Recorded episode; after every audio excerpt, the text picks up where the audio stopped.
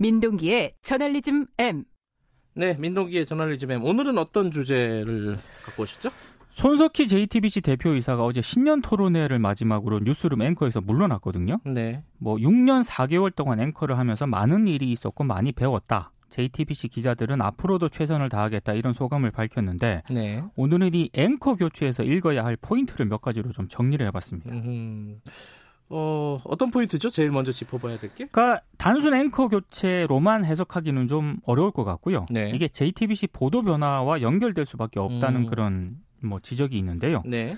사실 JTBC 뉴스를 손석희 앵커가 사실상 이끌어왔다는 평가가 많지 않습니까? 예. 근데 이제 보도 전반에서 물러나게 된다는 건 뉴스룸의 아이템이라든가 보도 방향을 형성하는 데 있어서 당사자가 이선으로 후퇴한다는 그런 의미거든요. 음. 변화는 좀 불가피할 것 같습니다.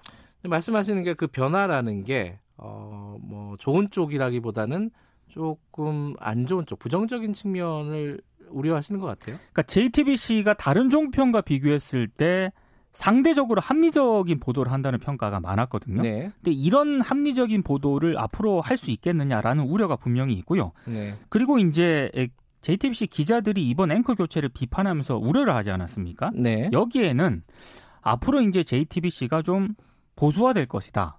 우향우 쪽으로 갈 것이다라는 우려도 좀 있는 것 같습니다. 네. 물론 이제 급격하게 방향 전환을 하지는 않겠습니다만 JTBC가 삼성을 또 강하게 비판을 해왔는데 네. 앞으로 JTBC 뉴스에서 이런 모습을 기대할 수 있을 것인가 좀 회의적으로 보는 분들이 적지 않습니다. 그 일부에서는 이 삼성과 JTBC의 관계 그리고 삼성과 중앙일보의 관계 특히 광고 쪽으로 네, 어, 삼성이 많이 광고를 줄였다. 네, 그 국정농단 사태 이후에 네.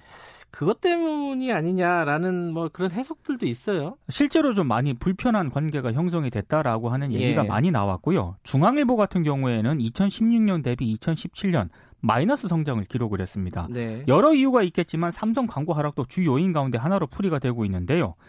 뭐 이런 얘기까지 있더라고요. 중앙일보의 삼성 광고 비중이 한겨레와 비슷하다. 뭐 이런 음, 얘기까지 나오고 있습니다. 그만큼 많이 줄였다. 많이 줄어든 거죠. 음, 근데 중앙일보 이제 사주 입장에서는 삼성과의 관계 회복이 필요할 수밖에 없는 그런 상황인데 네. 실제 미디어 오늘이 보도한 내용을 보면 홍석현 중앙홀딩스 회장과 홍정도 JTBC 중앙일보 사장이 네. 앵커 교체를 먼저 제안했다 이렇게 보도를 하고 있거든요. 네. 앵커 교체를 삼성과 연결시키는 해석이 나오는 이유입니다.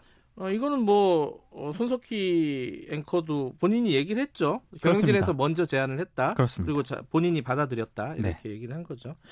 자, 이게 이거는 이제 중앙 JTBC 내부의 얘기고 네. 그 언론계 이제 좀 외부의 얘기를 해보면 어떤 맥락이 있을까요? 사실 JTBC가 세월호 참사 국정농단 파문을 거치면서 뭐 신뢰도 영향력 1위를 좀 유지를 하지 않았습니까? 네. 이것뿐만이 아니고 1분 30초짜리 방송 뉴스 형식에도 큰 변화를 줬고요. 네. 이른바 뉴스의 맥락을 짚는 맥락 저널리즘도 시도를 했습니다. 근데 종편이라든가 지상파에 적지 않은 영향을 좀 끼쳤는데 네. 이런 영향력이 올해도 계속 유지가 될 것인가 좀 네. 물음표를 찍는 분들이 많고요. 네. 우려되는 건 이게 JTC, JTBC만에 해당되는 그런 문제가 아니라는 겁니다. 어, 어, 그러면 어떤 의미가 있다는 거죠? JTBC 문제가 아니라면은? 이게 올해에는 특히 이제 출입처 중심 취재 환경 개선 문제를 비롯해서요. 예. 언론 개혁 요구가 더 거세질 것으로 보이거든요. 네. KBS만 하더라도 지금 출입처 개혁 문제를 노- 내부 논의 중이지 않습니까? 네. 올해는 어떤 식으로 가시화가 될 것으로 보이는데 이런 사안은 개별 언론사만으로는 제가 봤을 때는 한계가 명확합니다. 그러니까 KBS만 하더라도 출입처 개선 방안이 의미를 가지려면 이게 다른 언론사들도 함께 고민하고 변화를 모색을 해야 되거든요. 네. 근데 흔히 말하는 legacy 미디어 가운데 이런 변화를 할 수 있는 언론사는 제가 봤을 때 굉장히 제한적입니다. 네. 더 거칠게 말해서 경향, 한겨레, MBC, JTBC 정도라고 보는데요. 네.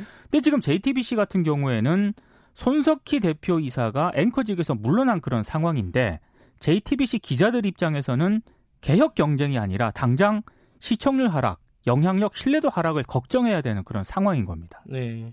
어, KBS는 안 들어가나요? KBS는 아, 지금 그래도 여러 지표 가운데 보면 예. 뭐 영향력, 신뢰도가 올라가고 있는 그런 추세입니다.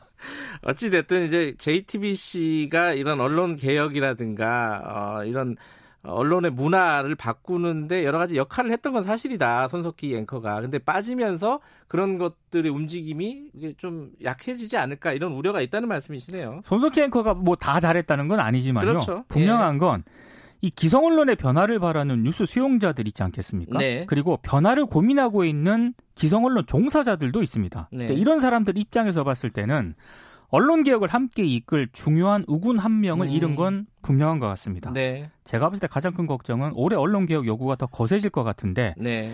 기성 언론이 얼마나 변화된 모습을 보여줄 수 있을 것인가 이건 솔직히 좀 걱정이 됩니다.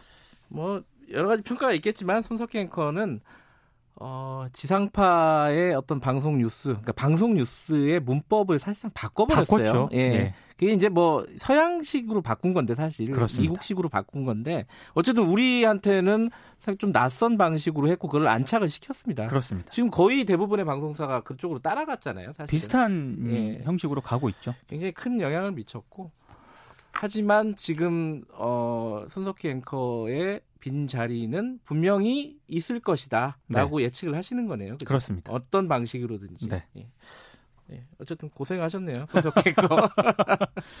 예. 우- 우리가 인터뷰 한번 모셨으면 좋겠는데 안 나오시겠죠? 안 나올 것 같습니다. 예. 알겠습니다. 자, 저널리즘 M 고발뉴스 민노기 기자였습니다. 고맙습니다. 고맙습니다. 김경래 최강 시사 듣고 계신 지금 시각은 7시 40분입니다.